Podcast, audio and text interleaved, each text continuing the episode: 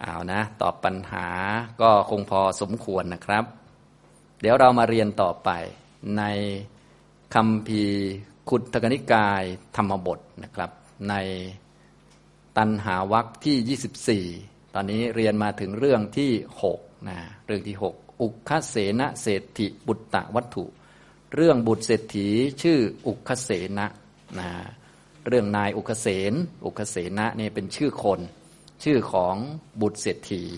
นะครับ ท่านนี้ก็ได้บรรลุเป็นพระอรหันต์ตอนเป็นโยมเหมือนกัน และตอนหลังก็ได้บวชดด้วยเอหิภิกขุอุปสัมปทานะอย่างนี้นะครับ ก่อนที่จะได้เป็นพระอรหันต์เรื่องชีวิตของท่านก็เรียกว่าโลดโผนพอสมควร ก็คือตอนเป็นหนุ่มเนี่ยนะเป็นลูกเศรษฐี แล้วต่อมาก็มีกลุ่มเขาเล่นกายกรรม มาเล่นกายกรรม ท่านก็เลยชอบลูกสาวของนักกายกรรม เลยขอให้คุณพ่อนี้ไปขอลูกสาวของนักกายกรรมนั้นให้มาเป็นภรรยา ฝ่ายนั้นเขาไม่ยอมมา เขาบอกว่าถ้าอยากจะเป็นลูกเขยเขาก็มา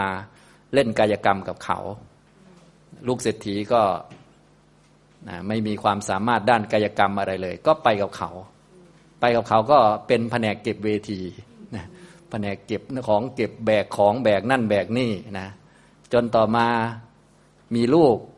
ภรรยาก็เยาะเย้ยแต่ท่าน เพราะท่านไม่มีศิลปะในการที่จะเล่นกายกรรมนะว่าลูกของคนแบกแบกเหล็ก ลูกของคนหิ้วน้ำนะอย่างนั้นอย่างนี้นะ ก็เยาะเย้ยท่านก็เลยไม่พอใจ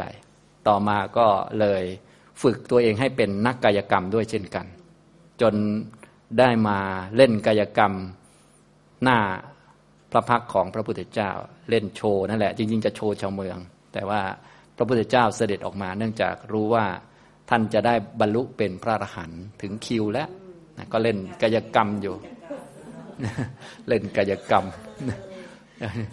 เล่นกายกรรมไปด้วย พระพุทธเจ้าเทศไปด้วยนะเทศท่านก็ได้บรรลุเป็นพระอรหันต์แล้วก็พระพุทธเจ้าก็ ได้บวชให้ท่านอุกเสนะเป็นลูกเศรษฐีนะ ได้เป็นเอหิพิคุรูปหนึ่งในพระพุทธศาสนา บรรลุตั้งแต่เป็นโยมเลยนะเป็นนักกายกรรม ตอนแรกเป็นลูกเศรษฐีอยู่ แต่ว่าพอดีไป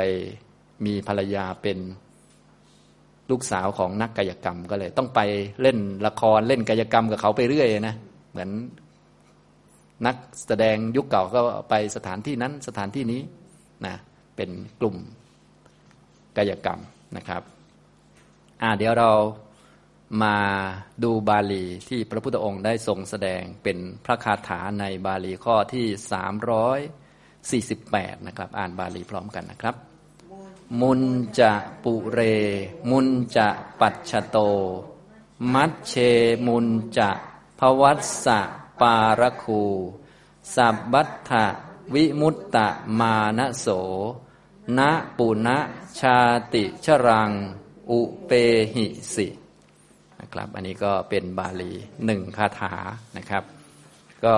เป็นเหตุให้ท่านได้บรรลุเป็นพระอรหันต์แต่แน่นอนว่าก็จะมีพระธรรมเทศนาก่อนหน้านั้นอีกเยอะ อันนี้เป็นคาถาที่เกิดขึ้นในตอนนั้นเฉยๆเหมือนคาถาสรุปนะครับอ๋อเป็นอรหันต์แล้วไง บรรลุเป็นพระอรหันต์ก็บวชเลยนะก็ตอนเล่นกายกรรมนะก็ เล่นแล้วก็พระพุทธเจ้าเสด็จมาก็ฟังธรรม แล้วบรรลุเป็นพระอรหันต์แล้วก็บวชดด้วยเอหิภิกขุอุปสัมปทานะครับ อันนี้ ก็มาดูคำแปลโดยคร่าวๆก่อนนะครับ เป็นฉบับมหาจุฬาลงกรณราชวิทยาลัยนะครับ ฉบับภาษาไทย เรื่องที่หกอุคเสนเศรษฐิปุตตวัตถุ เรื่องบุตรเศรษฐีชื่ออุคเสนพระผู้มีพระภาคตรัส ระคาถานี้แก่นายอุกเสนดังนี้ข้อ 348 เธอจงเป็นผู้ปล่อยวางทั้งอดีต อนาคตและปัจจุบัน จงเป็นผู้ถึงฝั่งแห่งภพเธอมีใจหลุดพ้นในธรรมทั้งปวงแล้วจักไม่เข้าถึงชาติและชราอีกต่อไปนะอันนี้นะครับคาถานี้ก็ทำให้ท่านสำเร็จเป็นพระอรหันต์ซึ่งแน่นอนว่าก็เป็นหลักธรรมชั้นสูงเลยทีเดียวนะ ท่านก็มีฟุตโนตไว้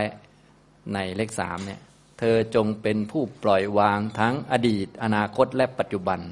ปล่อยวางอะไรก็ปล่อยวางขันนั่นแหละ ปล่อยวางขัน ทั้งขันอดีต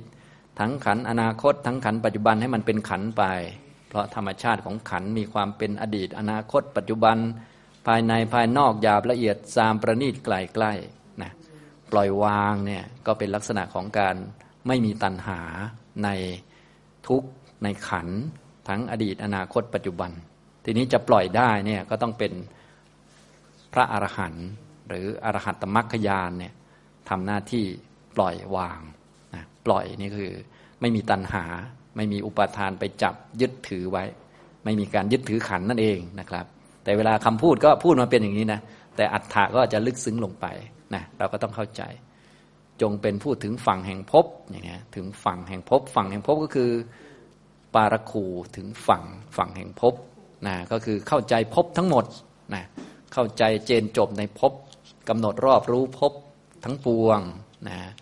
กำหนดรอบรู้ภพละกิเลสที่ทำให้ติดในภพทำให้แจ้งภาวะไม่มีภพคือนิพพาน แล้วก็สมบูรณ์ด้วยมรรคมีองค์แปดเนี่ยเรียกว่าเป็นผู้ถึงฝั่งแห่งภพ เป็นผู้มีใจหลุดพ้นในธรรมทั้งปวงจักไม่เข้าถึงชาติและชราอีกต่อไป ก็เป็นหลักธรรมชั้นสูงนะครับ เป็นเรื่องของอรหัตตมรรคเลย ท่านก็อธิบายตามพุทธโนตสามเนี่ยเธอจงเป็นผู้ปล่อยวางทั้งอดีต อนาคตและปัจจุบันหมายถึงปล่อยวางความยึดมั่นถือมั่นนะครับ ก็คือปล่อยอุปทานนั่นเองไม่มีอุปทาน อุปทานไม่เกิดปล่อยวางความ ยึดมั่นถือมั่น ทยานอยากในขันทั้งหลาย ทั้งที่เป็นอดีต อนาคตปัจจุบันคำศัพท์มันมีนิดเดียวนะ แต่ว่าความหมายมันลึกอยู่ข้างในนะครับทำนองนี้ ซึ่งผู้ที่จะเข้าใจดีก็คือผู้แสดงคือพระพุทธเจ้านี่แน่นอนสมบูรณ์แบบอยู่แล้ว แล้วก็ผู้ฟังที่พระองค์เลือกแล้วนะในยุคสมัยนั้น ตรงตัวกัน ส่วนพวกเราคนละยุคคนละสมัยคนละภาษา เอาแค่ง่ายๆ แค่ภาษาไทยเมื่อร้อยปีที่แล้ว ให้เรามาอ่านตอนนี้เราก็หน้ามืดแล้ว อันนี้ไหนจะเป็นภาษาบาลีไหนจะเป็นคนละสถานที่กันเนี่ยอย่างนี้ถ้าเป็นในอินเดียยุคเก่าเขาเป็นมัชชิมประเทศ พวกเราแถวนี้ก็น่าจะเป็นปัจจันตะชนบทไปนะ ก็ห่างไกลความเจริญเหลือเกินนะก็ยังดีที่เหลือมาถึงพวกเรานั่นนี่นะ อันนี้ก็ค่อยๆ แกะแกะกันไปนะครับอ้าวทีนี้มาดูบาลีแต่ละคำในบาลีข้อที่สา มุนจะปุเรมุนจะปัจจโต มัชเชมุนจะภวัสสะปารคูสัมมัตถวิมุตตะมานโสณปุณะชาติชรังอุเปหิสิ เธอจงปล่อย ซึ่งอดีตนะซึ่งขันในอดีต มุนจะแปลว่าปล่อย เธอจงปล่อยนะปล่อยคืออย่าไปยึด อย่าไปถือ อย่าไปจับไว้ ก็คือ อย่าไปมีอุปทานทำให้อุปทานมันไม่มีทำให้อุปทานมันไม่เกิด แต่เวลาพูดเป็นภาษานะ่ะ เธอจงปล่อย แต่กล่าวถึงสภาวะไม่มีอุปทานพอเข้าใจไหมเวลาพูดเดี๋ยวพูดเป็นภาษาคน แต่หมายถึงอีกสภาวะหนึ่ง เธอจงปล่อยหมายถึงสภาวะที่ปล่อย สภาวะที่ไม่มีอุปทานทำให้อุปทานไม่มีได้ทำให้อุปทานไม่เกิดได้ทำให้ขันอยู่ส่วนขัน แต่ไม่ถือขันขึ้นมาได้นั่นเองนะขันอดีตอยู่ส่วนขันอดีต ขันอนาคตอยู่ส่วนขันอนาคต ขันปัจจุบันอยู่ส่วนขันปัจจุบันไม่จับขันอดีตขึ้นมา ไม่จับขันอนาคตขึ้นมา ไม่จับขันปัจจุบันขึ้นมาเนี่ยพูดถึงภาวะนี้ ก็แน่นอนก็คือ ภาวะอรหัตมรรคอย่างนี้นะเวลากล่าวพูดเหมือนพูดเป็นคนนะแต่พูดถึงสภาวะธรรมนะครับเป็นการประกาศสัจจะนะครับนะแน่นอนว่าก็เป็นการประกาศสัจจะเน้นไปที่สิ่งที่ต้องละก็คือตัณหา ตัวที่ละตัณหาได้หมดคือ อรหัตมรรคเนี่ยเน้นหลักเป็นหลักเลยนะในวรรคนี้นะครับนะเวลาเรียนไปก็จะเริ่มเข้าใจว่าทำไมท่านจัดเป็นวรรคเป็นวรรคไว้จะได้จะได้ตีความหรือว่าจะได้รู้ง่าย ๆ ว่าอ๋อเนี่ยมันคือเรื่องนี้นะบางท่านนี้บางทีเอ๊ะทำไมมาอยู่วรรคนี้ยังงงอยู่นะอันนี้อยู่ตัณหาวรรคนะฉะนั้นอันนี้ก็จะเน้นไปที่ตัณหาและภาวะที่ละตัณหาได้หมด หรือเอาตัณหาออกทั้งหมด ตัณหาเป็นทุกขสมุทัย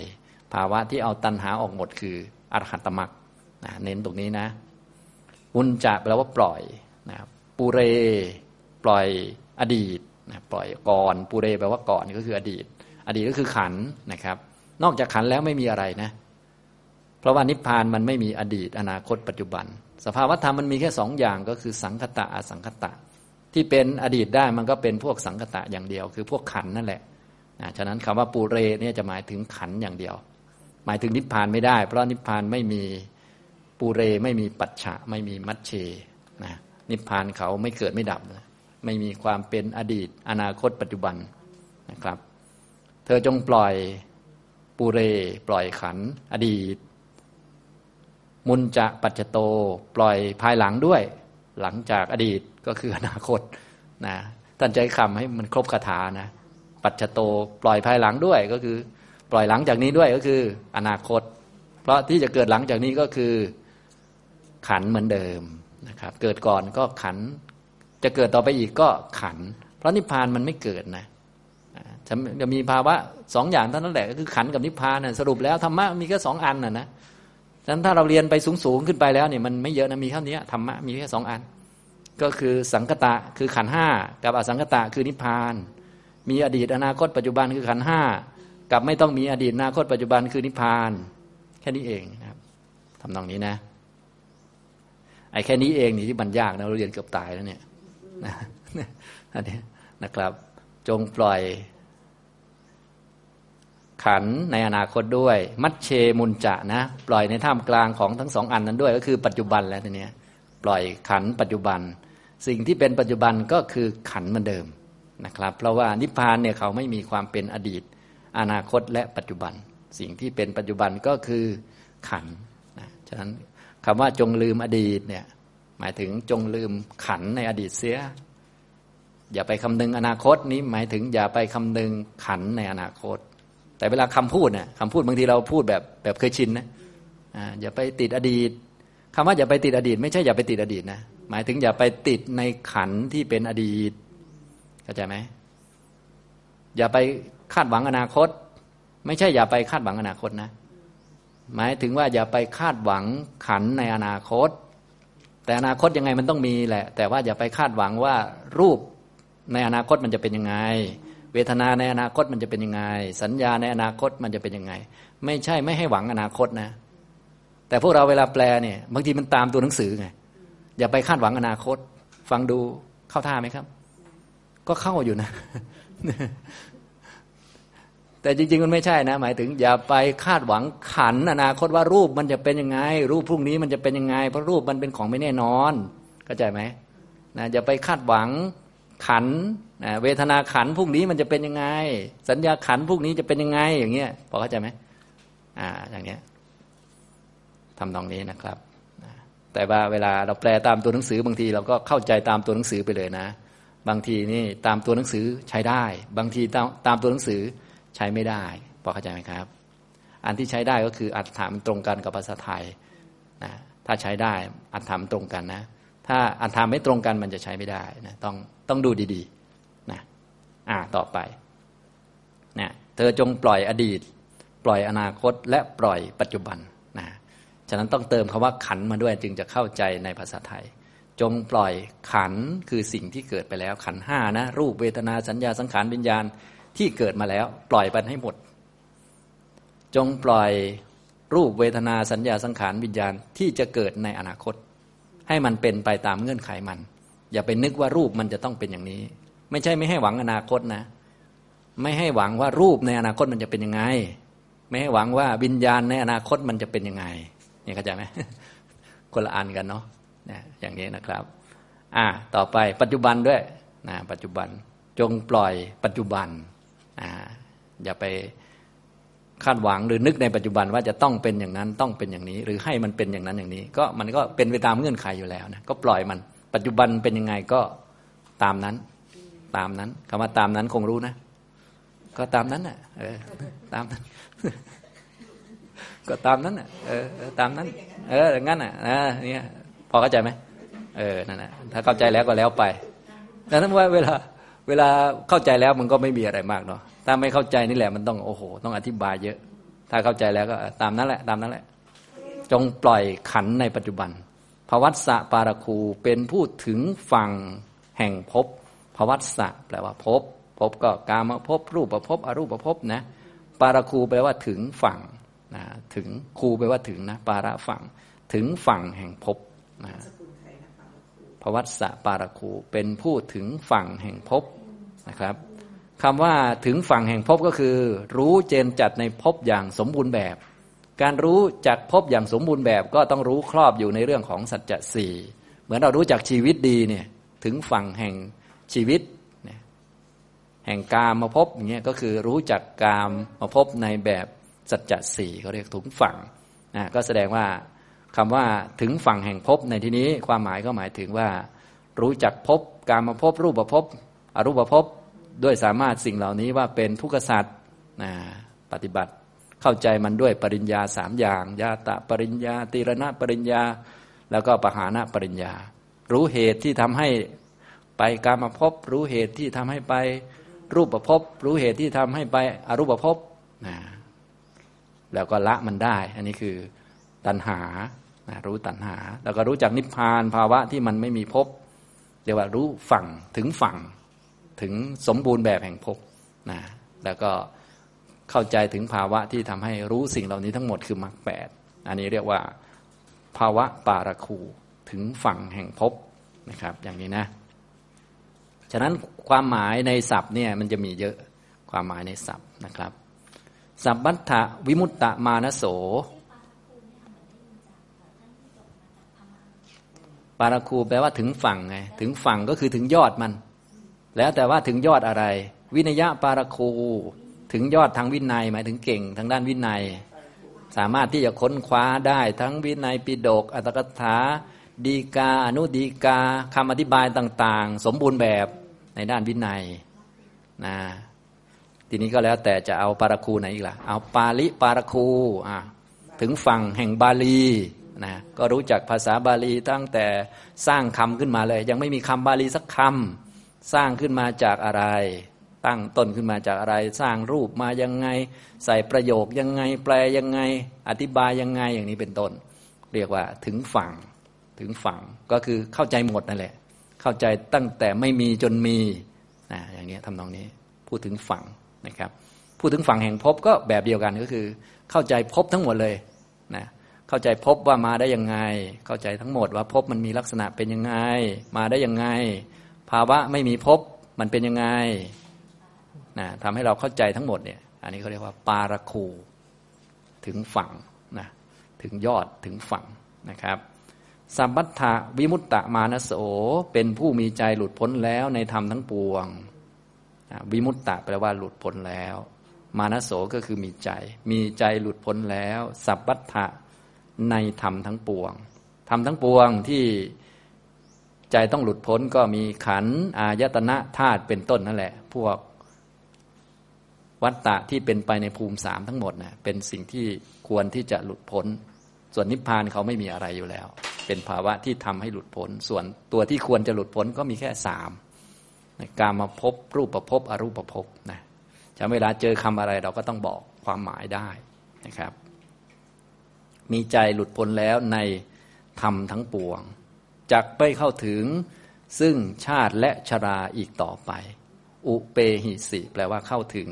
จักเข้าถึง ณก็เป็นคำปฏิเสธ ณอุเปหิสิจักไม่เข้าถึง ชาติชราง ซึ่งชาติและชรา ปุณะอีกต่อไป ไม่เข้าถึงชาติ ชาติก็คือการรวมกันขึ้นของขันครั้งแรก เมื่อขันอยู่นานๆก็ชรา นะเพราะว่าพวกชาตินี้เป็นตัวรวมความทุกข์อื่น ๆมา ถ้าขันห้าไม่มารวมกันทุกข์ก็ไม่รู้จะมาจากไหน เพราะทุกข์ทั้งหลายมันมาจากขันห้าถ้าขันห้ามารวมกันเมื่อไหร่ก็ทุกข์ก็มาเมื่อนั้นนะอย่างนี้นะครับ ถ้าไม่ต้องการให้ทุกข์มันมีขึ้น ก็ต้องไม่มีขันห้าเกิดขึ้นนะอย่างนี้นะครับไม่เข้าถึงซึ่งชาติและชราอีกนะอันนี้ ปูนะแปลว่าอีก อีกต่อไป ไม่เข้าถึงอีกนะอย่างนี้ แต่ถ้าใจยังไม่หลุดพ้นนะ ยังมีตัณหาอยู่ ยังมีอุปาทานอยู่ ยังไม่ยอมปล่อย ไม่ปล่อยอดีต ไม่ปล่อยขันอดีตนะเรื่องมันแล้วไปแล้ว สัญญาอดีต ความสุขความทุกข์อดีต เรื่องราวอดีต หรืออะไรอดีตนะ รูปอดีตเป็นต้นนะไม่ปล่อยมัน ไม่ปล่อยนี้ก็จะเข้าถึงชาติชราอีก ไม่ปล่อยอนาคต ไม่ปล่อย รูปอนาคตจะเป็นยังไง เวทนาคต อนาคตจะเป็นยังไง ชีวิตอนาคตจะเป็นยังไงประมาณนี้ยังไม่ปล่อยก็จะเข้าสู่ชาติชราอีก ไม่ปล่อยปัจจุบันนะไม่ปล่อย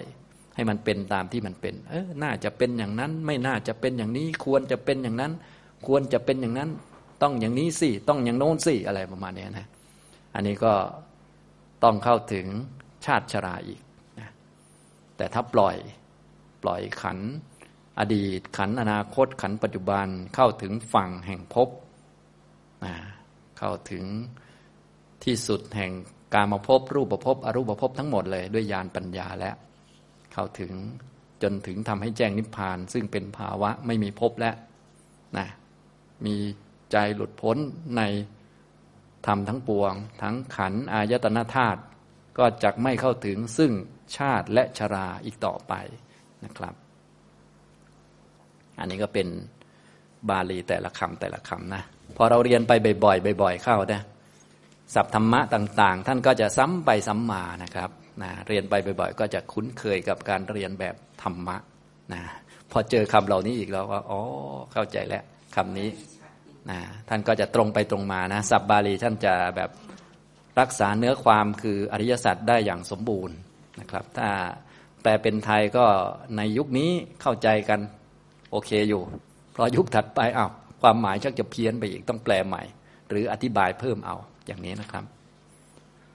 ต่อไปก็ฟังนิทานนะครับ เรื่องบุตรเศรษฐีชื่ออุกเสนะ พระศาสดาเมื่อประทับอยู่ในพระเวรุวัน ทรงปรารบอุกเสนะ ตรัสพระธรรมเทศนานี้ว่ามุนจะปุเรเป็นต้น ได้ยินว่าเมื่อครบปีหรือหกเดือนแล้ว พวกนักฟ้อนประมาณห้าร้อยคน ไปยังกรุงราชคฤห์ทำมหรสพ ถวายแด่พระราชาตลอดเจ็ดวัน ได้เงินและทองเป็นอันมาก การตกรางวัลในที่ระหว่างระหว่างไม่มีสิ้นสุด มหาชนต่างก็ยืนบนเตียงเป็นต้นดูมหรสพลำดับนั้นทิดานักหกขเมนคนหนึ่ง ขึ้นไปสู่ไม้แป้นหกขเมนเบื้องบนของไม้แป้นนั้น เดินฟ้อนและขับร้องบนอากาศณที่สุดแห่งไม้แป้นนั้น สมัยนั้นบุตรเศรษฐีชื่อชื่อบุตรเศรษฐีชื่ออุคเสนะ ยืนอยู่บนเตียงที่ตั้งซ้อนๆกัน พร้อมกับสหายแลดูหญิงคนนั้น มีความรักเกิดขึ้นในอาการทั้งหลาย มีการแกว่งมือและเท้าเป็นต้นของนาง ไปสู่เรือนแล้วคิดว่า เราเมื่อได้นางจึงจักมีชีวิตอยู่ เมื่อเราไม่ได้ก็จะตายเสียในที่นี้แหละ ดังนี้แล้วก็ทำการตัดอาหารนอนอยู่บนเตียง แม้ถูกมารดาบิดาถามว่า พ่อเจ้าเป็นโรคอะไรก็บอกว่า เมื่อกระผมได้ลูกสาวของนักฟ้อนคนนั้น ก็จะมีชีวิตอยู่ เมื่อผมไม่ได้ก็จะตายเสียในที่นี้นี่แหละ ดังนี้ เมื่อมารดาปลอบว่า พ่อเจ้าอย่าทำอย่างนี้เลย พวกเราจักนำนางกุมาริกาคนอื่น ซึ่งสมควรแก่ตระกูลและโภคะของพวกเรามาให้แก่เจ้า ดังนี้ ก็ยังนอนกล่าวอย่างนั้นเหมือนกันลำดับนั้นบิดาของเขาแม้อ้อนวอนเป็นอันมาก เมื่อไม่สามารถจะให้เขายินยอมได้ จึงเรียกสหายของนักฟ้อนมา ให้ทรัพย์พันกหาปณะส่งไปด้วยสั่งว่า ท่านจงรับเอากหาปณะเหล่านี้ไป ให้ลูกสาวของท่านแก่บุตรชายของข้าพเจ้าเถิดดังนี้ นักฟ้อนนั้นกล่าวว่าข้าพเจ้ารับกหาปณะแล้วก็ให้ไม่ได้ ก็ถ้าว่าบุตรชายของท่านนั้นไม่ได้ลูกสาวของข้าพเจ้านี้แล้วไม่อาจจะเป็นอยู่ได้ไซถ้ากระนั้นบุตรของท่านจงเที่ยวไปกับพวกข้าพเจ้าเถิด ข้าพเจ้าจักให้ลูกสาวแก่เขา มารดาบิดาบอกความนั้นแก่บุตรแล้ว เขาพูดว่า ผมจักเที่ยวไปกับพวกนักฝอนนั้น ไม่เอื้อเฟื้อถ้อยคำของมารดาบิดาเหล่านั้น แม้ผู้อ้อนวอนอยู่ ได้ออกไปยังสำนักของพวกนักฟ้อนแล้ว นักฟ้อนนั้นให้ลูกสาวแก่เขาแล้ว เที่ยวแสดงศิลปะในบ้านนิคมและราชเทนและราชธานีกับเขานั่นแหละ ฝ่ายนางนั้นอาศัยการอยู่ร่วมกับบุตรเศรษฐีนั้น ต่อการไม่นานนักก็ได้บุตร เมื่อจะหยอกล้อบุตรจึงพูดว่า ลูกของคนเฝ้าเกวียน ลูกของคนหาบของ ลูกของคนไม่รู้อะไรอะไรเลย ดังนี้ ฝ่ายบุตรเศรษฐีนั้นขนหญ้ามาให้โคทั้งหลายในที่ที่ชนทั้งหลายทำการพักเกวียนอยู่ และยกสิ่งของที่ได้ในที่แสดงศิลปะแล้วนำไป ในว่าหญิงนั้นหมายเอาบุตรเศรษฐีนั้นนั่นเอง เมื่อจะหยอกล้อบุตรจึงกล่าวอย่างนั้นนั่นแล บุตรเศรษฐีนั้นทราบความที่นางขับร้องปรารบตน จึงถามว่าหล่อนพูดหมายถึงฉันหรือภรรยาตอบว่า ใช่ ฉันพูดหมายถึงท่าน บุตรเศรษฐีตอบว่า ชาตินั้น ฉันจากหนีไปละ นางกล่าวว่าก็จะประโยชน์อะไรของฉันด้วยท่านผู้นี้ไป หรือมาแล้วดังนี้ ก็ขับเพลงนั้นนั่นแลเรื่อยไป ได้ยินว่านางอาศัยรูปสมบัติของตน และทรัพย์ซึ่งเป็นรายได้ จึงไม่ได้เกรงใจบุตรเศรษฐีนั้นในเรื่องอะไรอะไรบุตรเศรษฐีคิดว่านางนี้มีการถือตัวเช่นนี้ เพราะอาศัยอะไรหนอ ทราบว่าเพราะอาศัยการแสดงศิลปะ จึงคิดว่าช่างเถิด เราก็จักเรียนศิลปะดังนี้ แล้วก็เข้าไปหาพ่อตา เรียนศิลปะอันเป็นความรู้ของพ่อตานั่นแหละ แสดงศิลปะในบ้านนิคมเป็นต้นอยู่ มาถึงกรุงราชคลึโดยลำดับ ให้เป่าร้องว่าในวันที่เจ็ดแต่วันนี้ บุตรเศรษฐีชื่ออุคเสนะจักแสดงศิลปะแก่ชาวพระนคร ชาวพระนครให้ผูกเตียงซ้อนๆกันเป็นต้นแล้วประชุมกันในวันที่เจ็ดฝ่ายอุคเสนะนั้นได้ขึ้นไปสู่ไม้แป้นสูงหกสิบศอก ยืนอยู่บนปลายไม้แป้นนั้น ในวันนั้นพระศาสดาทรงตรวจดูสัตว์โลกในเวลาใกล้ลุ่ง ทรงเห็นอุคเสนะนั้น เข้าไปในข่ายคือพระยานของพระองค์ จึงทรงใคร่ครวญว่า เหตุอะไรหนอจักมี ได้ทราบว่าพรุ่งนี้บุตรเศรษฐีจักยืนบนปลายไม้แป้น ด้วยหวังว่าจักแสดงศิลปะดังนี้ มหาชนจักประชุมกันเพื่อดูเขา เราจักแสดงคาถาประกอบด้วยบาทสี่ ในสมาคมนั้น การบรรลุธรรมจักมีแก่สัตว์แปดหมื่นสี่พันเพราะการฟังธรรมนั้น แม้อุกเสนะก็จะตั้งอยู่ในพระอรหันต์ดังนี้ ในวันรุ่งขึ้นพระองค์ทรงกำหนดเวลาแล้ว มีภิกษุสงฆ์แวดล้อม เสด็จเข้าไปยังกรุงราชคฤห์เพื่อบินทบาทฝ่ายอุกเสนะเมื่อพระศาสดาไม่ทันเสด็จเข้าไปภายในพระนครนั่นแล จึงให้สัญญาด้วยนิ้วมือแก่มหาชน เพื่อต้องการให้เอกระเริก ยืนบนปลายไม้แป้นหกขเมนในอากาศนั่นเอง สิ้นเจ็ดครั้ง ลงมาแล้วได้ยืนอยู่บนปลายไม้แป้นอีก ขณะนั้นพระศาสดากำลังเสด็จเข้าไปสู่พระนคร ทรงกระทำโดยอาการที่บริษัทไม่แลดูเขา ให้ดูเฉพาะพระองค์เท่านั้น อุกเสนะแลดูบริษัทแล้วถึงความเสียใจว่าบริษัทไม่ดูแลเรา บริษัทไม่แลดูเรา จึงคิดว่า ศิลปะนี้เราเพิ่งแสดงประจำปี ก็เมื่อพระศาสดาเสด็จเข้าไปยังพระนคร บริษัทไม่แลดูเรา แลดูแต่พระศาสดาเท่านั้น การแสดงศิลปะของเราเปล่าประโยชน์แล้วหนอ ดังนี้ พระศาสดาทรงทราบความคิดของเขาจึงตรัสเรียกพระมหาโมคละนะ จึงตรัสเรียกพระมหาโมคลานะมาแล้ว ตรัสว่า โมคลานะ เธอจงไป พูดกับบุตรเศรษฐีว่าในว่าท่านจงแสดงศิลปะ ดังนี้ พระเถระไปยืนอยู่ณภายใต้ไม้แป้นนั่นแล เรียกบุตรเศรษฐีมาแล้ว กล่าวคาถาว่า เชิญเถิดอุกเสนะบุตรคนฟ้อน ผู้มีกำลังมาก เชิญท่านจงดู เชิญท่านทำความยินดีแก่บริษัทเถิด เชิญท่านทำให้มหาชนร่าเริงเถิดดังนี้ เขาได้ยินถ้อยคำของพระเถระแล้ว เป็นผู้มีใจยินดี หวังว่าพระศาสดามีความประสงค์จะดูศิลปะของเรา ดังนี้จึงโดจึงยืนบนปลายไม้แป้นแล้วกล่าวคาถาว่า เชิญเถิดท่านโมคลานะ ผู้มีปัญญามาก มีฤทธิ์มาก เชิญท่านจงดู กระผมจะทำความยินดีแก่บริษัท จะยังมหาชนให้ร่าเริงดังนี้ ก็แลครั้นกล่าวอย่างนั้นแล้ว ก็กระโดดจากปลายไม้แป้นขึ้นสู่อากาศหกขเมนสิบสี่ครั้งในอากาศแล้ว ลงมายืนอยู่บนปลายไม้แป้นตามเดิมลำดับนั้นพระศาสดาตรัสกับเขาว่า อุกเสนะ ธรรมดาบัณฑิตต้องละความอาลัยรักใคร่ในขันทั้งหลาย ทั้งที่เป็นอดีต อนาคตและปัจจุบันเสีย ผลจากทุกทั้งหลายมีชาติเป็นต้นจึงควร ดังนี้แล้วตรัสพระคาถานี้ว่า มุนจะปุเร มุนจะปัจจโต มัชเชมุนจะพวัสสะปารคู สัพพัทธะวิมุตตะมานโสณปุณะชาติชรัง อุเปหิสิ แปลความว่า ท่านจงเปลื้อง อาลัยในก่อนเสีย จงเปลื้องอาลัยข้างหลังเสีย จงเปลื้องอาลัยในท่ามกลางเสีย จงเป็นผู้ถึงซึ่งฝั่งแห่งภพมีใจหลุดพ้นแล้วในธรรมทั้งปวง จะไม่เข้าถึง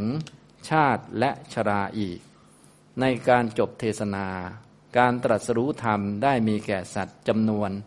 84,000 แล้ว ฝ่ายบุตรเศรษฐีกำลังยืนอยู่บนปลายไม้แป้น บรรลุพระอรหันต์พร้อมด้วยปฏิสัมพิทาแล้ว ลงจากไม้แป้นมาสู่ที่ใกล้พระศาสดา ถวายบังคมด้วยเบญจางครประดิษฐ์ ทูลขอบรรพชากับพระศาสดาลำดับนั้นพระศาสดาทรงเหยียดพระหัตถ์เบื้องขวา ตรัสกับนายอุกเสนะนั้นว่า ท่านจงเป็นภิกษุมาเถิดดังนี้ อุกเสนะนั้นได้เป็นผู้ทรงไว้ซึ่งบริขารแปดประหนึ่งพระเถระมีพรรษาตั้งหกสิบในขณะนั้นนั่นเอง ต่อมาพวกภิกษุถามท่านว่า ท่านอุกเสนะ เมื่อท่านลงจากปลายไม้แป้น ซึ่งสูงตั้งหกสิบศอก ขึ้นชื่อว่าความกลัวมิได้มีหรือ เมื่อท่านตอบว่า คุณความกลัวย่อมไม่มีแก่ผมเลย ดังนี้จึงกราบทูลแด่พระศาสดาว่า พระพุทธเจ้าข้าพระอุกเสนะพูดอยู่ว่าผมไม่กลัว เธอพูดไม่จริงย่อมอวดคุณวิเศษดังนี้ พระศาสดาตรัสว่าภิกษุทั้งหลาย พวกภิกษุผู้มีสังโยชน์อันตัดได้ขาดแล้ว เช่นกับอุกเสนะผู้เป็นบุตรของเรา หากลัวหาพรั่นพรึงไม่ ดังนี้แล้วตรัสพระคาถาในพรามณวัคว่า เรากล่าวผู้ที่ตัดสังโยชน์ทั้งหมดได้ ไม่สะดุ้ง ผู้ล่วงกิเลสเป็นเครื่องคล่อง ไม่ประกอบด้วยโยคะกิเลสแล้วว่าเป็นพรามในการจบเทศนา การบรรลุธรรมวิเศษได้มีแล้วแก่ชนเป็นอันมาก รุ่งขึ้นวันหนึ่ง พวกภิกษุสนทนากันในโรงธรรมว่า ผู้มีอายุทั้งหลาย เหตุคือการอาศัยลูกสาวนักฟ้อน เที่ยวไปกับด้วยนักฟ้อนของภิกษุ ผู้ถึงพร้อมด้วยอุปนิสัยแห่งพระรหัสอย่างนี้เป็นอย่างไรหนอแล เหตุห่เหตุแห่งอุปนิสัยพระอรหันต์เป็นอย่างไร พระศาสดาเสด็จมาแล้วตรัสถามว่า ภิกษุทั้งหลาย บัดนี้พวกเธอนั่งประชุมกันด้วยเรื่องอะไร เมื่อภิกษุเหล่านั้นกราบทูลว่าด้วยเรื่องชื่อนี้ ดังนี้แล้วตรัสว่า ภิกษุทั้งหลาย แม้เหตุทั้งสองนั่น อันอุกเสนะนี้ผู้เดียวทำไว้แล้ว เมื่อจะประกาศเนื้อความนั้นจึงชักอดีตนิทานมาตรัสว่า ดังได้สดับมา ในอดีตการเมื่อเจดีทองสำหรับพระกัสปะทศพล อันเขากระทำอยู่ พวกกุลบุตรชาวพระนครพาราณสี บรรทุกของเคี้ยวของบริโภคเป็นอันมากไปในยานทั้งหลายกำลังไปสู่เจดีสถานด้วยตั้งใจว่า พวกเราจะทำหัตถกรรม พบพระเถระองค์หนึ่งกำลังเข้าไปเพื่อบิณฑบาตในระหว่างหนทางแล้วลำดับนั้นนางกุลธิดาคนหนึ่ง แลเห็นพระเถระ จึงกล่าวกับสามีว่า นายพระผู้เป็นเจ้าของเราเข้ามาอยู่เพื่อบิณฑบาตอันหนึ่งของเคี้ยวของบริโภคของเราในยานมีเป็นอันมาก นายจงนำบาตรของท่านมา เราทั้งสองจักถวายภิกษาดังนี้ สามีนำบาตรของพระเถระมาแล้วภรรยายังบาตรนั้นให้เต็มด้วยของเคี้ยวและของควรบริโภคแล้ว ให้สามีวางลงในมือ ของพระเถระ แม้ทั้งสองทำความปรารถนาว่าท่านเจ้าข้าดิฉันทั้งสองคน พึงมีส่วนแห่งธรรมอันท่านเห็นแล้วนั่นเทียว พระเถระแม้นั้นเป็นพระขีณาสพเพราะฉะนั้นเมื่อท่านเล็งดูทราบภาวะ คืออันจะสำเร็จความปรารถนาของเขาทั้งสองนั่นแล้ว ได้ทำการยิ้ม หญิงนั้นเห็นอาการนั้นเข้าจึงพูดกับสามีว่า นายพระคุณเจ้าของเราย่อมทำอาการยิ้ม ท่านจักเป็นเด็กนักฟ้อนแน่นอน ฝ่ายสามีของนางตอบว่านางผู้เจริญก็จักเป็นอย่างนั้นดังนี้แล้ว หลีกไป นี้เป็นบุพกรรมของเขาทั้งสองนั้น สามีภรรยานั้นดำรงอยู่ในอัตภาพนั้นชั่วอายุแล้ว ก็เกิดในเทวโลกเคลื่อนจากที่นั้นแล้ว หญิงนั้นเกิดในเรือนของคนนักฟ้อน ชายเกิดในเรือนของเศรษฐี พระโอกเสณะนั้น เพราะความที่ให้คำตอบแก่ภรรยานั้นว่าจักเป็นอย่างนั้นนางผู้เจริญ จึงต้องเที่ยวไปกับพวกนักฟ้อน อาศัยบิณฑบาตทที่ถวายแก่พระเถระผู้ขีนาศพจึงบรรลุพระอรหันต์แล้ว ฝ่ายทิดาของนักฟ้อนนั้นคิดว่า อันใดเป็นคติของสามีของเรา อันนั้นเองก็เป็นคติแม้ของเราดังนี้แล้ว บรรพชาในสำนักของภิกษุณีทั้งหลายแล้ว ดำรงอยู่ในพระอรหันต์ดังนี้แล เรื่องบุตรเศรษฐีชื่ออุกเสนะจบนะอันนี้ก็มีดราม่าหลายตอนเหมือนกันนะฉะนั้นชีวิตก็เต็มไปด้วยดราม่าโน่นนี่นั่นหลากหลายเหลือเกินนะชีวิตนะหลายท่านก็คงผ่านดราม่ามาหลายเรื่องแล้ว แล้วคงจะมีอีกหลายตอนทีเดียวหลายฉากทีเดียว ก็อย่าไปจริงจังกับฉากต่างๆ มากเกินไปนะให้จริงจังกับการเข้าใจ ธรรมะเข้าใจสัจธรรมนะตามเรื่องอุกเสนะเศรษฐิปุตตวัตถุเนี่ยก่อนที่พระพุทธองค์จะได้ตรัสพระคาถาเนี่ยที่เป็นเหตุให้ท่านอุกเสนะได้สำเร็จเป็นพระอรหันต์บวชเอหิภิกขุนี่นะตามเรื่องนะเรื่องก็มีอยู่ว่าท่านอุกเสนะเนี่ยเป็นลูกชายเศรษฐีในเมืองราชคลึเลยทีเดียว เป็นลูกชายเศรษฐีเลยนะรวยมากเลยนะ ทีนี้เวลาประมาณตอนปีละครั้ง หรือหกเดือนหนึ่งครั้งก็ดี พวกกลุ่มนักฟ้อนเนี่ยเขาจะมาเล่นมหรสพที่กรุงราชคลึกัน ก็คือเขาก็ไปเรื่อยๆแหละ เดี๋ยวแสดงเมืองนั้นแสดงเมืองนี้เขาไปเป็นขบวนนะเนาะเป็นการแสดงมหรสพคำว่าห้าร้อยก็คือมีจำนวนเยอะนะตอนแรกก็ไปเมืองไหนก็ไปแสดงถวายพระราชาก่อน พอแสดงถวายพระราชาแล้วก็แสดงตามสถานที่นั้นบ้าง หรือว่าสถานที่นี้บ้างตามสมควร ในตอนนั้นก็ไปแสดงถวายพระราชาที่เมืองราชคลึเขาก็ได้รับรางวัลต่าง ๆ นานา พวกมหาชนก็ต่างก็มาดูมหรสพกันนะเวลาดูมหรสพก็ท่านก็เขียนเรียกว่า ให้เห็นภาพก็คือต่างก็ยืนบนเตียงเป็นต้นดูมหรสพก็คือขึ้นต่อขากันนะนะประมาณนั้น อันนี้ก็เป็นยุคโบราณหน่อย ในยุคนี้ก็สบายดูใน YouTube เอาอะไรเอา สมัยก่อนนี่นะ พวกเราก็คงเคยทำอย่างนั้นบ้างนะ ต่อขากันต่อเตียงกันนะ พวกดูหลังๆนะแสดงให้เห็นถึงคนไปดูเยอะนั่นเองนะดูมหรสพกัน เขามีการแสดงนู่นนี่นั่นกัน ก็ไปดู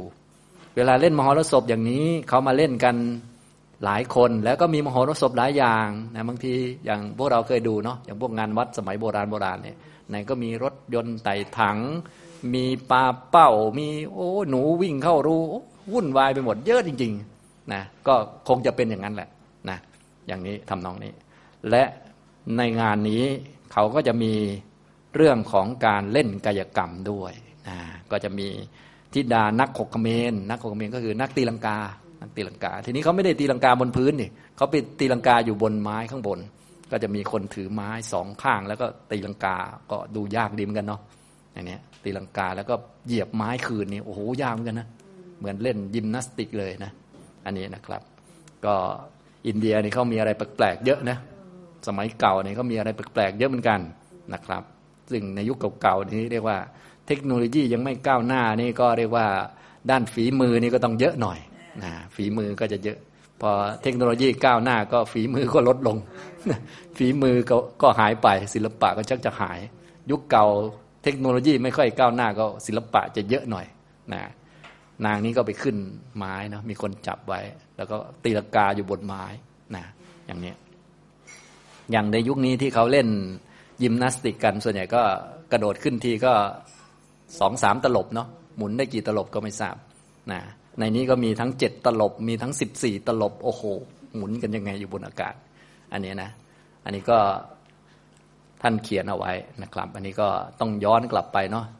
2,500กว่าปีก็ศิลปะก็คงจะแบบว่าต้องต้องมีเยอะหน่อย เนื่องจากว่าความเจริญอะไรต่าง ๆ ในด้านวัตถุมันไม่ค่อยมีก็ฝีมือต้องเยอะๆหน่อย ศิลปะต่างๆนะครับ อย่างนี้นะก็ที่ดาของนักตีลังกาคนหนึ่งเนี่ยก็ขึ้นไปสู่ แผ่นไม้แล้วก็ตีลังกาอยู่บนนั้นแหละนะ ตอนจะตีลังกาเขาคงมีท่าฟ้อนของเขานะเหมือนยิมนาสติกเลย ก็ยิมนาสติกลีลาลีลาโน่นที่นั่นฟ้อนแล้วก็พลิกตัวหมุนหมุนหมุนหมุนหมุนอะไรเงี้ยตีลังกา ทีนี้บุตรชายของเศรษฐีชื่อนายอุกเสนะ ตอนนั้นเป็นเป็นหนุ่มอยู่นะก็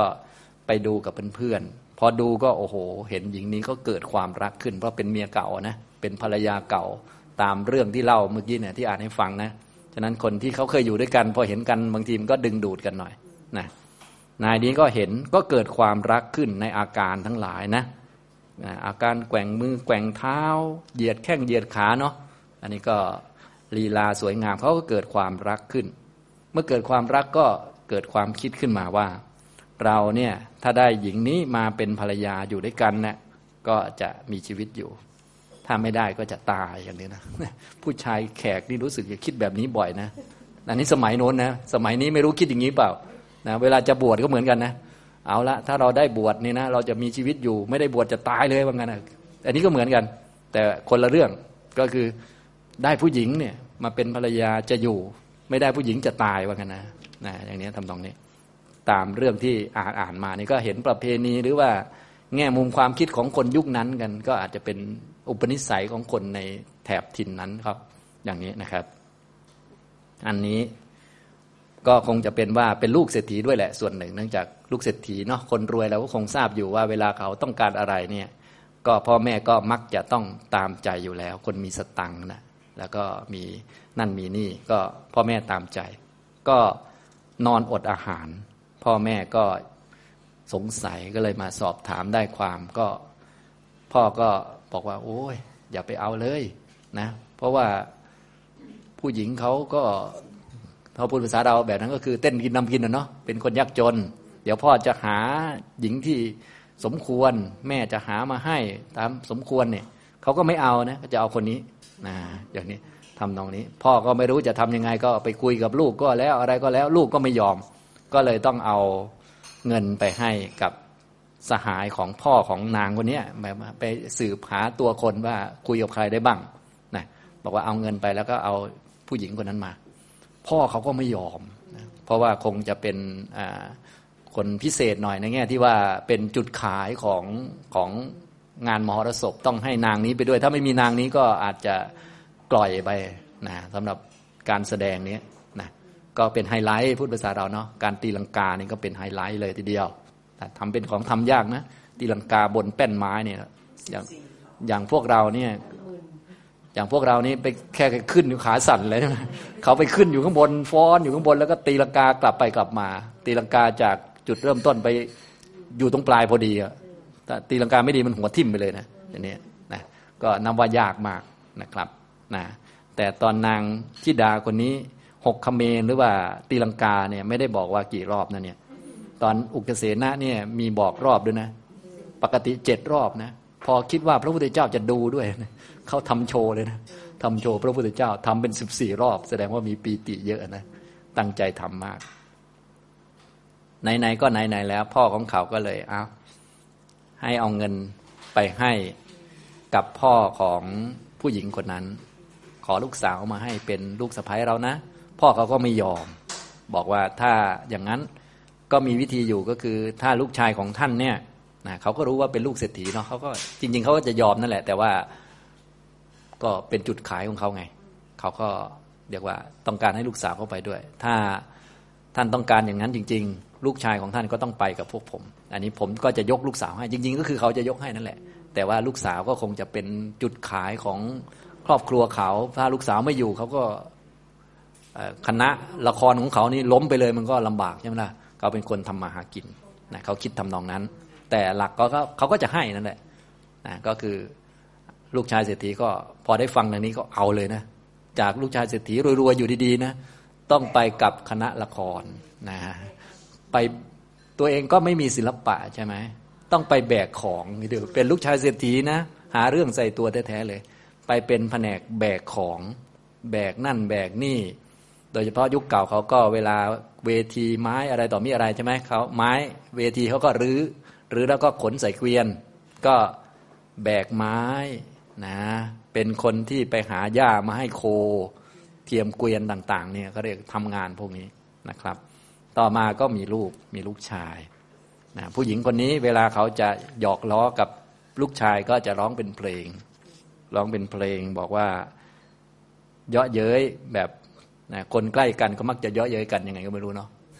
อันนี้ภรรยาก็เยาะเย้ยสามีบอกว่า ลูกของคนเฝ้าเกวียนอย่างนี้นะแสดงว่ายุคเก่าเวลาเขาขนสิ่งของเลยเนาะเวลาแสดงอะไรต่อมีอะไรต่างๆ เครื่องมือเขาก็ใส่เกวียนไป คนเฝ้าเกวียนก็คือไอ้เจ้าพ่อของคนนี้ลูกของคนเฝ้าเกวียน ลูกของคนหาบของก็เป็นแผนกแบกของนะลูกของคนไม่รู้อะไรอะไรเลย ก็คือไม่ได้ช่วยอะไรเขาเลยเรื่องศิลปะเนี่ยแบกของอย่างเดียว จริงๆ แบกของมันเหนื่อยนะ จากลูกเศรษฐีด้วย แต่ว่าเวลาเขาหยอกล้อลูกเขาอย่างนี้ ลูกชายเศรษฐีก็คือนายอุกเสนะก็เลยมาพูดกับภรรยาว่า เนี่ยหล่อนไม้ถึงฉันใช่ไหมใช่นะต้องหยุดพูดนะ ถ้าไม่หยุดพูดฉันหนีเลยนะเชิญหนีไปได้เลยตามสบาย เพราะเธอหนีไปไม่มีผลต่อคณะละครของฉันเลย นางก็รู้สึกมีมานะเหลือเกิน เพราะว่า เจ้าคนนี้เขาไม่ได้มีศิลปะอะไรเลยใช่ไหมล่ะเขาไม่มีวิชาชีพอยู่นะถ้าเขาไม่อยู่ก็เอาคนอื่นมาทำแทนได้ อย่างนี้ประมาณนี้ไม่มีผลเลยนะอุกเสนาก็เลยคิดผู้หญิงคนนี้นะภรรยาเรานี่นะพูดอย่างนี้เนี่ยเพราะอาศัยมานะอะไรนะอ๋อเพราะนางมีศิลปะเรื่องเหาะตีลังกานี่เองก็เลยไปขอเรียนกับคุณพ่อตานะไปขอเรียนไม่นานนะก็ ทีนี้เก่งกว่าเมียอีกทีนี้เก่ง ทีนี้ก็ไปเที่ยวแสดงมหรสพต่าง ๆ กระโดดตีลังกาที่นั่นบ้างที่นี่บ้างจนชำนาญแล้ว ทีนี้ก็จะกลับมาที่เมืองเกิดของตัวเองก็คือเมืองราชคลึนะทีนี้ก็ให้ทำป้ายประกาศเปล่าประกาศไป บอกในเมืองราชคฤห์ว่า อุกเสนะลูกชายเศรษฐีนี่จะมาแสดงศิลปะที่เมืองนี้นะเป็นลูกหลานของถิ่นนี้ เวลาลูกหลานมานี่ก็รู้สึกว่า เอ สถานที่นี้เขาจะจะคึกคักเป็นพิเศษเนาะเหมือนบ้านเราอย่างน้องลิซ่ากลับมาประเทศเราเนี่ยโอ้โห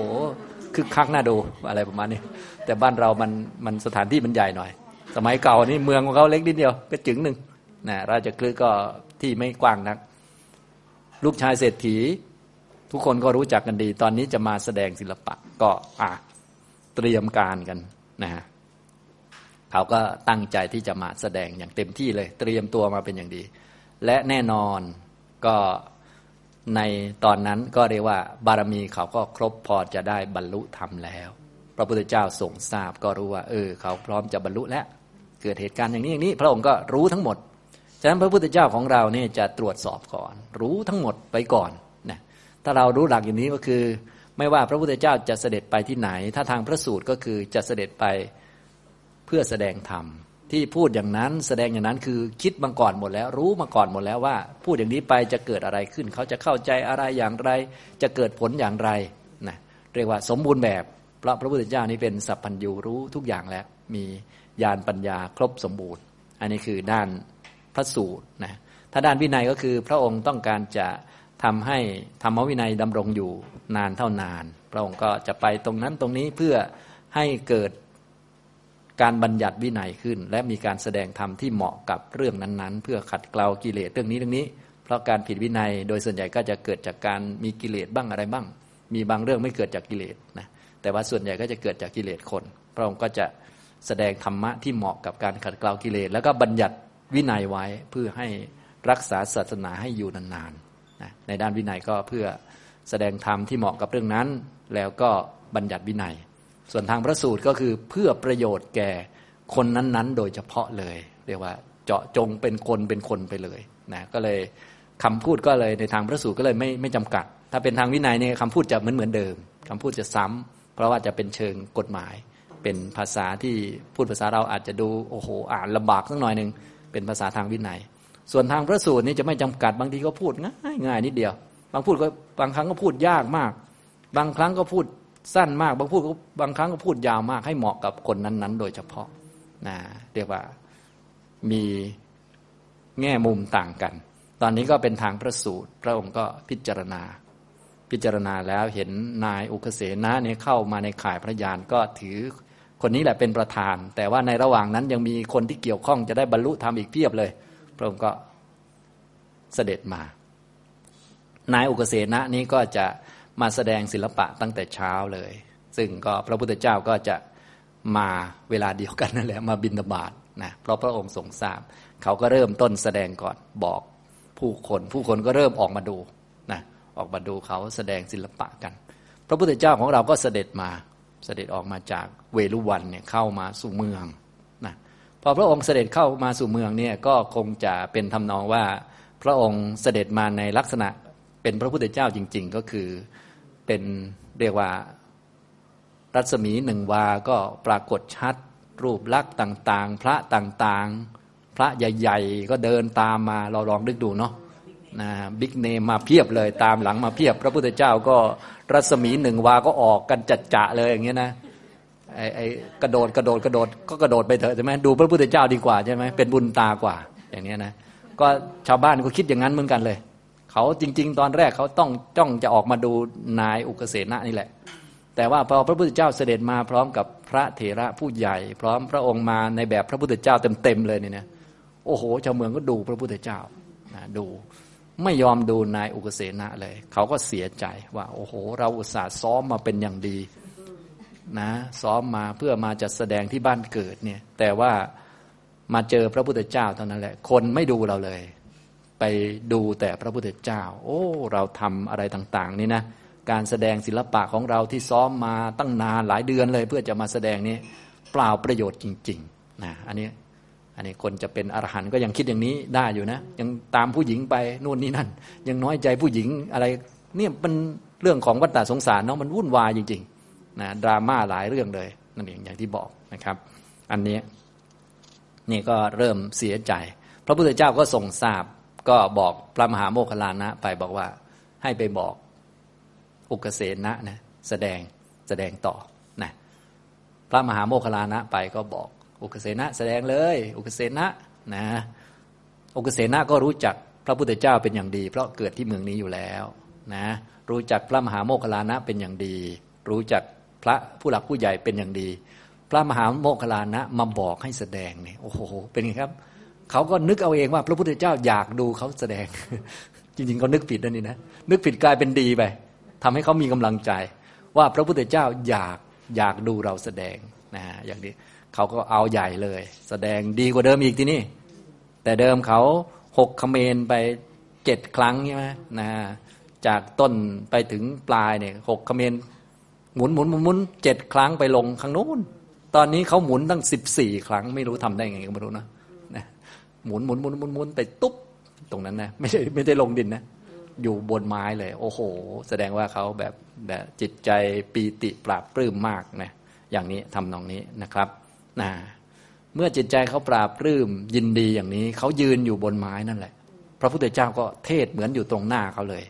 แน่นอนว่าพระพุทธเจ้าเวลาเทศกับใครนี่นะ แม้พระองค์จะอยู่ไกลก็จะเหมือนอยู่ตรงหน้าเขาเลย เหมือนกับเทศกับเขา โดยเฉพาะคนนั้นคนนั้นไปเลย มือนสมมุติมีบริษัทใหญ่มากเลย เวลาพระองค์เทศเนี่ยทุกๆคนจะคล้ายๆกับรู้สึกเหมือนกับว่า พระองค์นี้เทศกับเขาโดยตรงเลยนะอย่างนี้นะเขาก็ยืนอยู่บนไม้นั่นแหละก็เขาหมุนตลบไปแล้วสิบสี่รอบเมื่อกี้ไงนะอย่างนี้แล้วก็ยืนอยู่บนปลายไม้นั่นแหละ พระพุทธเจ้าก็เทศบอกเขานะตามเรื่องท่านก็เล่าเอาไว้แบบย่อๆนะฉะนั้นเวลาเล่าเรื่องเนี่ยให้ทุกท่านเข้าใจว่า ก็เหมือนเวลาเล่าเรื่องเราเล่าเรื่องนะเราไปที่นั่น พระอาจารย์เทศอย่างนั้นอย่างนี้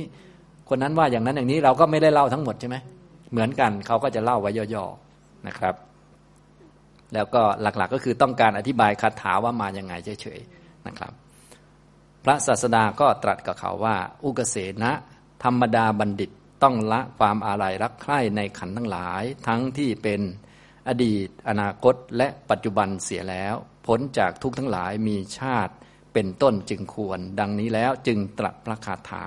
ที่พวกเราเรียนไปนี่แหละนะอย่างนี้เมื่อแสดงธรรมะอย่างนี้ อุกเสนะก็ได้บรรลุเป็นพระอรหันต์นะครับเนี่ยธรรมดาบัณฑิตเนี่ยต้องละความรักใคร่พอใจในขันทั้งที่เป็นอดีตอนาคตและปัจจุบันเสีย ละความยินดีพอใจ ละอะไร ละตัณหานั่นเองซึ่งจะละได้ก็ละได้ด้วยอรหันตมรรคนะครับนะ แล้วก็พ้นจากทุกข์ทั้งหลายมีชาติเป็นต้น ชาตินี้มันทุกข์นะอย่างนี้ ซึ่งนายอุกเสนะเนี่ยที่เขามาถึงจุดนี้ถ้าเขาพิจารณาดู ถ้าเราค่อยๆ มองดูเขาก็มีทุกข์มากมายหลายประการเข้ามาในชีวิตนะ เป็นลูกเศรษฐีนะแล้วก็เป็นทุกข์เพราะไปรักลูกสาวของนักฟ้อนนะที่มาแสดงละคร แล้วตัวเองก็ไม่ได้มีศิลปะวิทยาอะไร ก็ไปตามเขา ไปตามเขาก็ไปดูแลเกวียนให้เขานะเกวียนเขาจอดตรงไหน เป็นคนเฝ้ารถนั่นแหละ พูดภาษาเราเนาะขับรถกับเขาก็ไม่ได้นะเป็นยามเฝ้ารถให้เขานะลองคิดดูว่าจะดูถูกโดนดูถูกดูหมิ่นขนาดไหน จากลูกชายเศรษฐีนะไปตามผู้หญิงซึ่งเป็นคนที่มีศิลปะในการนะ เล่มยินนาสติกอะไรต่างๆนะส่วนตัวเองเป็นคนเฝ้าเกวียนอย่างนี้เป็นคนหาบหญ้ามาให้โคกิน ดูแลโคอย่างเงี้ยไม่ได้มีส่วนร่วมอะไรกับการหาเลี้ยงชีวิตเขาเลยนะขนาดบอกว่าเดี๋ยวฉันจะหนีไปเมียยังไม่ยอมง้อนะ่ะประมาณนั้นนะคุณจะไปก็ไปเลย คุณจะไปหรือจะอยู่ก็ค่าเท่ากันแหล้วว่ากัน โอ้โห เจ็บปวดหน้าดูเหมือนกันเนี่ยดราม่าหลายชั้นอยู่ นะแสดงว่าในระหว่างนั้นนะในระหว่างที่ไปกับคณะนี้เขาก็เริ่มเห็นทุกข์หลากหลายแล้วพอพระพุทธเจ้าบอกเรื่องพ้นจากทุกข์นี่เขาเข้าใจเลยนะเข้าใจจนบรรลุเลยนะฮะนะครับ ฉะนั้นคนที่มีสติปัญญาระดับหนึ่งอยู่แล้ว ผ่านความทุกข์มาหลากหลายเนี่ยนะเมื่อเข้าใจได้ฟังสัจธรรมเนี่ยเรียกว่ามันชัดเจนไงมันตรงไปตรงมา แล้วมันเป็นสัจธรรมที่มีอยู่ มันไม่ได้อะไรนอกโลก นอกจักรวาลอะไรมันเห็นน่ะ มันเห็นที่เป็นดราม่าอยู่ทุกวันตัวเองเป็นทุกข์กับเรื่องนั้นเรื่องนี้เนี่ยเอามาพิจารณาดู มันก็เห็นชัดว่ามันเป็นเพราะอะไร และทุกข์ที่เกิดจากเนี่ยที่โดนเขาดูถูกดูหมิ่นต้องมาแสดงอะไรกับเขาก็เพราะว่าไปอะไรรักกับผู้หญิงนี่แหละ อย่างนี้ทำตรงนี้ อันนี้นะครับ พระพุทธเจ้าก็ได้ตรัสสรุปเป็นพระคาถา ท่านก็เลยได้บรรลุเป็นพระอรหันต์ บรรลุตอนยืนอยู่บนไม้เลยนะ บรรลุนะเมื่อบรรลุแล้วก็เลยลงกราบพระพุทธเจ้าและขอบรรพชาอุปสมบท พระพุทธเจ้าก็เลยบวชให้เป็นเอหิภิกขุอุปสัมปทาก็คือ พูดแค่ว่า เธอจงเป็นภิกษุมาเถิดนั่นแหละ อย่างนี้นะครับทำนองนี้นะ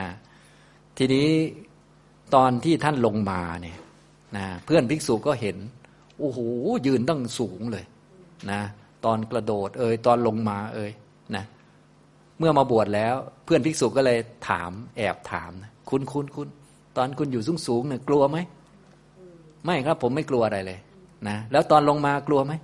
ไม่ครับ ผมไม่กลัวอะไรเลยนะอย่างนี้ ซึ่งเป็นไปได้ไหมคนธรรมดาแบบนี้ เป็นไปไม่ได้นะเพราะความกลัวเป็นเรื่องปกตินะของคนธรรมดา คนที่ยังไม่เป็นอนาคามี ก็ต้องมีความกลัวเป็นธรรมดานะ พอบอกว่าผมไม่กลัวสักแอะเลย ความกลัวไม่เกิดขึ้นในผมเลยอย่างนี้ภิกษุทั้งหลายเหล่านั้นเขาก็โอ้โหพยากรณ์อรหัตผลแล้วแบบนี้นะก็เลยไปทูลถามพระพุทธเจ้า คนยุคเก่าก็จะมีข้อดีหลายอย่างนะก็คือเวลาสงสัยอะไรหรือว่าเวลาใครพูดเรื่องว่าเหมือนพูดแหลมๆไปทางจะเป็นอรหันต์พูดแหลมๆไปทางไม่มีกิเลสอะไรอย่างเงี้ยเขาจะไม่เชื่อง่ายๆนะเขาจะไม่บอกโอ้เหรอเก่งจังเขาไม่ว่าอย่างนั้นนะนะ คุณตอนลงมาคุณกลัวไหมไม่กลัวอะไรเลย ความกลัวไม่เกิดในจิตใจผมเลยเลอเก่งจังเขาไม่พูดเนี่ยเขาบอกเอ้ยทำได้ไงไม่ใช่แล้วนะแบบนี้พูดอวดอุตริมนุสธรรมแล้วนะอย่างนี้เขาก็เลยไปเฝ้าพระพุทธเจ้าไปถาม พระพุทธเจ้าก็เลยรับรองว่า ภิกษุผู้มีสังโยชน์อันตัดได้ขาดแล้วโดยมรรคนี่นะตัดขาดแล้วสังโยชน์ไม่มีแล้วเนี่ยก็จะเหมือนเช่นกับโอกเสนะผู้เป็นบุตรของเราเนี่ย ถ้าพระพุทธเจ้าพูดว่าผู้เป็นโอรสของเรา ผู้เป็นบุตรของเรานี่ทุกอย่างจบหมดนะก็คือเป็นพระอรหันต์และผู้เป็นโอรสของเราอย่างนี้นะนะอย่างนี้ ฉะนั้นผู้ที่มีสังโยชน์อันตัดขาดแล้ว เช่นกับอุกเสนะผู้เป็นบุตรของเราเนี่ยความกลัวความพรั่นพรึงก็ไม่มีอย่างนี้ทำตรงนี้ก็เรื่องนี้ก็เป็นอันจบไป เป็นเรื่องพระพุทธเจ้ารับรองความเป็นพระอรหันต์ของท่านอุกเสนะ ตอนนี้ท่านก็เป็นพระภิกษุรูปหนึ่งในหมู่ภิกษุทั้งหลายเรียบร้อยแล้ว ต่อมาก็เริ่มมีการคุยกัน ว่า เอ๊ระดับคนจะเป็นอรหันต์นี่มีอะไรแปลกๆเยอะเหมือนกันนะที่เราเรียนมาหลาย ๆ เรื่องใช่ไหมบางองค์ก็โน้นไปเป็นเจ้าลัทธิอยู่ตั้งไกลเลย ท่านพายยะอย่างเงี้ยนะอย่างนางเขมาเมื่อสักครู่นี้ก็เหมือนกัน ก่อนจะเป็นอรหันต์นะ วันรุ่งขึ้นเนี่ยก่อนจะเป็นอรหันยังรักสวยรักงามอยู่ดีๆเลย แล้วก็ไม่ยอมมาด้วยนะ ไม่ยอมฟังธรรมนะกลัวกลัวพระพุทธเจ้าจะพูดโทษของรูป วันดีคืนดีพอมาเท่านั้นแหละ บรรลุอรหันต์เลยนะอย่างนี้ เออก็มีอะไรแปลกๆเยอะ เหมือนท่านองค์นี้ก็เหมือนกันนะก็คือท่านอุกเสนะเนี่ยเพื่อนภิกษุก็เลยท่านอุกเสนะเนี่ยเป็นพระอรหันต์พระพุทธเจ้ารับรองแล้ว แต่คนจะเป็นอรหันต์มันอย่างนี้เลยเหรอก็คือหลงรัก ผู้หญิง นักตีลังกา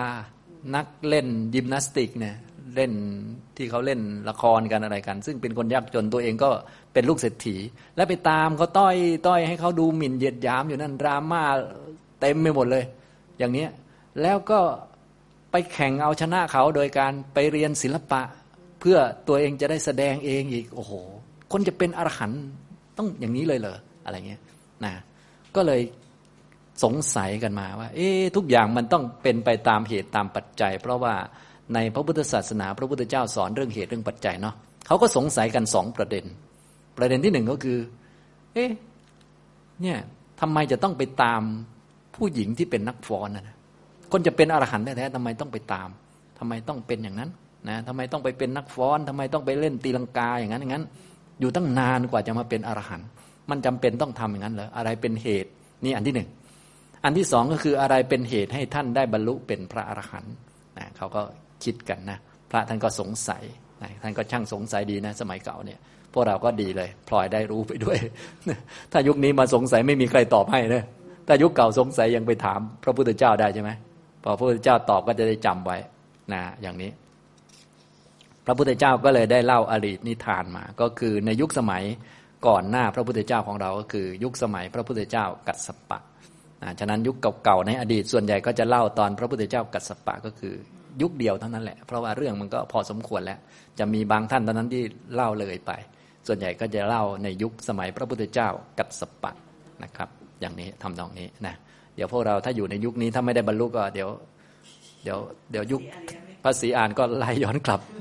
พระโคตมะนะพระโคดม ในยุคสมัยของพระโคดมมาเรียนธรรมะอยู่ที่นั่นที่นี่อะไรก็ว่าเลยแล้วแต่ ว่ากันไปละทีนี้นะก็แล้วแต่ไง มันเป็นไปได้หมดไงแล้วแต่นะอย่างนี้นะครับนะถ้าบรรลุไปก่อนก็ดีไป อย่างเรื่องนี้ก็คือ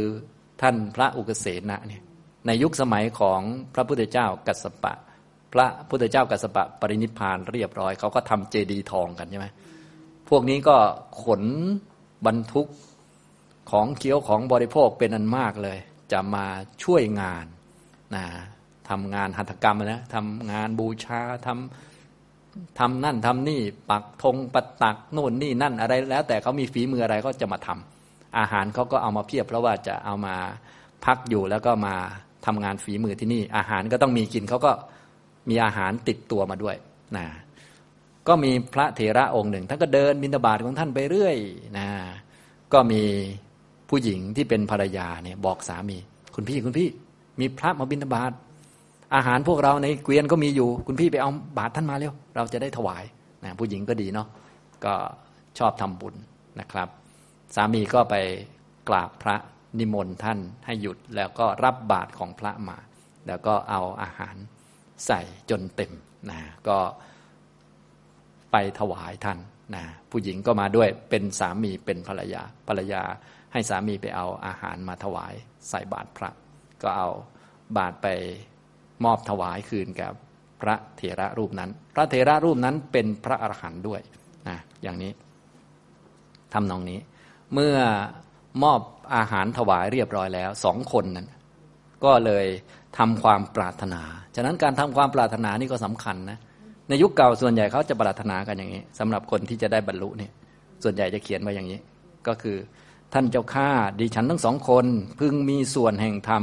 อันท่านเห็นแล้วนั่นเถียวนะก็คือถ้าองค์นั้นเป็นพระอรหันต์นะก็พลอยทำให้ตัวเองเป็นอรหันต์ไปด้วยนะเพราะว่าปรารถนาอย่างนั้นนะฉะนั้นการปรารถนานี่ก็สำคัญนะเหมือนกับ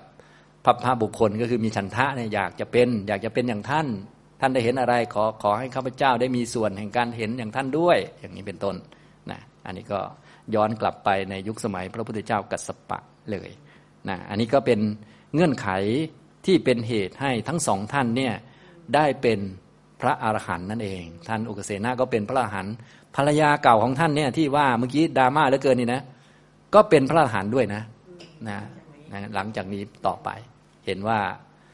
เนื่องจากพอสามีเป็นพระอรหันต์แล้วมาบวชภรรยาก็คงเป็นความเชื่อนิยมอีกแล้ว ก็คือพอสามีไม่อยู่ก็ภรรยาก็ต้องไปตามคติสามี สามีเป็นยังไง ถ้าภรรยาไปด้วยได้ก็ต้องไปด้วย สามีเป็นพระใช่ไหมอ้าวภรรยาก็ต้องเป็นภิกษุณี นางก็เอาด้วย ไปบวชเป็นภิกษุณีนะแต่ชาติที่เป็นตอนแรกเนี่ย สมัยพระพุทธเจ้ากัสสปะเนี่ยภรรยามาก่อนนะภรรยาบอกว่าคุณพี่ไปเอาบาตรพระมา ส่วนชาติสุดท้ายสามีเป็นพระอรหันต์ก่อนภรรยาตามเห็นไหมเขาตามกันไปตามกันมานะอย่างนี้นะครับ อันนี้ก็เรื่องราวก็จะคล้ายๆประมาณนี้ นี่ก็เป็นสาเหตุเหตุผลหรือเงื่อนไขที่เป็นเหตุให้ทั้งสองท่านได้บรรลุเป็นพระอรหันต์นะครับ ทีนี้พระอรหันต์องค์นั้นท่านเล็งยานดูท่านมีฤทธิ์นะนะยิงยานดูโอ้สองคนนี้ จะสำเร็จในอนาคตท่านเลยยิ้มยิ้มนะท่านเลยยิ้มนะครับทำการยิ้ม ทีนี้หญิงคนนั้นนะไม่รู้อีท่าไหนเข้าใจผิด พระท่านยิ้มยิ้ม พอพระท่านยิ้ม นึกว่าท่านเป็นเหมือนนักฟ้อนนะไม่รู้คิดอีท่าไหน อาจจะเป็นความคุ้นเคยอะไรหรือเปล่าก็ไม่ทราบ เรื่องก็ไม่ได้บอก บอกว่า เอ้ย เห็นพระท่านยิ้ม นายพระคุณเจ้าของเราย่อมทำอาการยิ้ม ท่านคงจะเป็นนักฟ้อนว่างั้นนะคือว่าพระอาหารเป็นนักฟ้อน คนละเรื่องกันนะฉะนั้น คนที่มีคุณเยอะๆเนี่ยเราไปว่าท่านอย่างนั้นอย่างนี้ โดยไม่ได้สอบถามไม่ได้อะไรท่านก่อนนี้อันตรายเหมือนกันนะอันตรายสามารถทำให้เราต้องเป็นอย่างนั้นบ้าง แต่ว่าก็ไม่ได้รุนแรงอะไรนะ ก็ไม่ได้ตกอบายอะไร แต่ตอนเป็นคนนะมันก็อันตรายอยู่นะอย่างนี้ทำนองนี้นะก็บอกเอ้ยคุณพี่สงสัยพระคุณเจ้าของเราเนี่ยท่านคงจะเป็นนักฟ้อนนั่นนี่ท่านยิ้ม พูดแค่นี้นะ สามีก็เลยบอกเออใช่ใช่น้องคงจะเป็นอย่างนั้นแหละเอาไปรับคำกับเขา อาจจะอยากเอาใจภรรยาหรือเปล่าก็ไม่ทราบแทนที่จะห้ามว่า น้องอย่าไปพูดอย่างนั้น แทนที่จะบอก เออ อย่างนี้ทำนองนี้ ด้วยพูดอย่างนี้แหละ พูดภรรยาพูดก่อน ไม่รู้ไปเอาข้อมูลนี้มาจากไหน ว่าพระยิ้มเนี่ย แสดงว่าพระสมัยก่อนท่านจะเป็นนักบวชคงท่านคงจะเป็นนักพร้อนฟ้อนมาอย่างนี้แต่ว่าพอดีไปพูด ท่านเป็นพระอรหันต์นะสิทีนี้บาปก็เลยเยอะนิดนึง ท่านก็ไม่ได้อะไรท่านพระท่านก็เล็งยานไปแล้วเออสองโยมเนี่ยจะได้ประสบความสำเร็จในอนาคตท่านก็เลยยิ้ม ยิ้มก็คือรับว่าเออจะได้บรรลุอรหันต์นะสองคนเนี่ย แต่สองคนไม่เข้าใจ เมียมาเริ่มก่อน โอ้ยพระพระคุณเจ้าท่านยิ้ม ท่านคงจะเป็นนักฟ้อนเนาะอ่าอ้าวอันนี้เราไม่รู้ไง อันนี้ก็คือข้อมูลของคนไงอ่าข้อมูลของคนไง นะข้อมูลของคน เพราะว่าบางคนนี่เขาอาจจะเห็นว่าเออถ้าเป็นพระเนี่ยต้องไม่ยิ้มไม่อะไรเลยใช่ไหมแต่ถ้ายิ้มสงสัยว่าท่านอาจจะเคยเป็น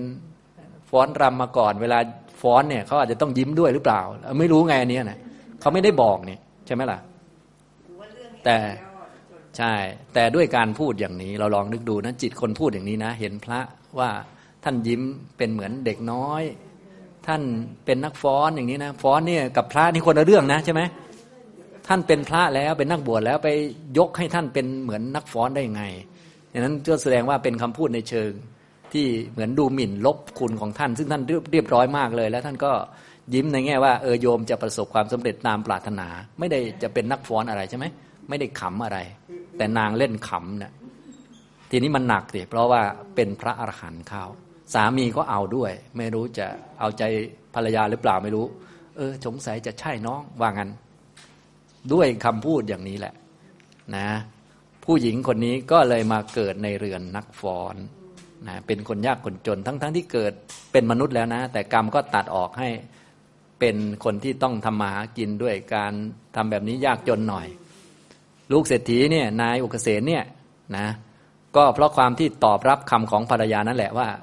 ใช่แล้วล่ะน้องนั่นแหละ คงเป็นอย่างนั้นแหละนางผู้เจริญเนี่ยนะ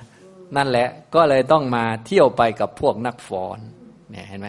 นี่ก็เป็นบุปกรรมของท่าน แต่ว่าไม่ต้องห่วงท่านแล้วแหละ ทั้งสองท่าน เป็นอรหันต์หมดแล้ว ที่พูดพูดอยู่เนี่ยพูดถึงพระอรหันต์นะ ไม่ต้องมโนเยอะนะนะท่านเป็นอรหันต์หมดแล้วเหลือแต่พวกเราเนี่ยแล้วนะดราม่ากันไม่จบไม่สิ้นอยู่เนี่ย เห็นไหม ฉะนั้นชีวิตเนี่ยโอ้เรื่องดราม่านี่นะมันไม่จบไม่สิ้นนะมันเยอะไปหมดนะเราก็อย่าไปยุ่งกับอันโน้นอันนี้อันนั้นให้ยุ่งอยู่กับเรื่องการเจริญมรรคก็แล้วกัน สร้างสัมมาทิฏฐิมีความเห็นให้ถูกต้อง อย่าไปคอมเมนต์คนนั้นคนนี้กดอะไรต่าง ๆ นี่นะอนุโมสาธนาสาธุไว้ก่อนนะอย่าไปยิ่งเฉพาะคนที่เขามีคุณธรรมเยอะๆนี่อันตรายเยอะเหมือนกันออย่างเนี้ยจริง ๆ แล้วไม่ว่าใครก็ไม่ควรจะไปอะไรเขาหรอกนะ ไม่รู้จะยังไงอะนะอย่างนี้ทำนองนี้นะครับ อันนี้ อะไรพวกนั้น ใช่ต้องระวังนะครับ อันนี้ก็ไปพูดพระอรหันต์เลยก็โทษเยอะนิดนึงนะพูดประโยคเดียวรับคำผู้หญิงหน่อยเดียวเท่านั้นแหละ โอ้โห ชีวิตต้องระหกระเหิน ก็เหมือนพระพุทธเจ้าของเราเนะเพื่อนชวนไปบอกว่าโน่นไปเฝ้าพระพุทธเจ้ากัน โอ้พระพุทธเจ้าจะมีที่ไหน พูดแค่นี้แหละหกปีนะประโยคเดียวอันตรายจะตาย แต่ท้ายที่สุดท่านก็ไปนะแต่ว่าไม่รู้ไปพูดทำไมเนาะนี่แหละกิเลสเนี่ยมันดราม่ามันเยอะมันอันตรายนะครับ เรื่องนี้ก็เหมือนกันเลยคำพูดเหมือนกันเลยนะคำพูดไปพูด จะบอกว่าว่าก็ไม่ถึงกับว่านะเป็นเหมือนเหมือนเหมือนเหมือนลบลบอะไรของท่านมารยาทของท่านนิดนึง ซึ่งพระอรหันต์ท่านยิ้มเนี่ย ยิ้มเพราะเห็นว่าโยมน่ะจะได้ประสบความสำเร็จ ไม่ได้ยิ้มเพราะว่าท่านเป็นนักฟ้อนอะไร ไปลบความเรียบร้อยของท่านลงมาอย่างเงี้ย ก็เรียกว่า โอ้โห เจอคนมีคุณเยอะเข้าก็เรียกว่าหนักเลยอย่างเงี้ยแต่ว่าก็ไม่ต้องห่วงนะ ทั้งสองท่านก็เป็นพระอรหันต์เรียบร้อยนะครับ อย่างนี้นะครับ เอาละบรรยายวันนี้ก็คงพอสมควรแก่เวลาเท่านี้นะครับอนุโมทนาทุกท่านครับ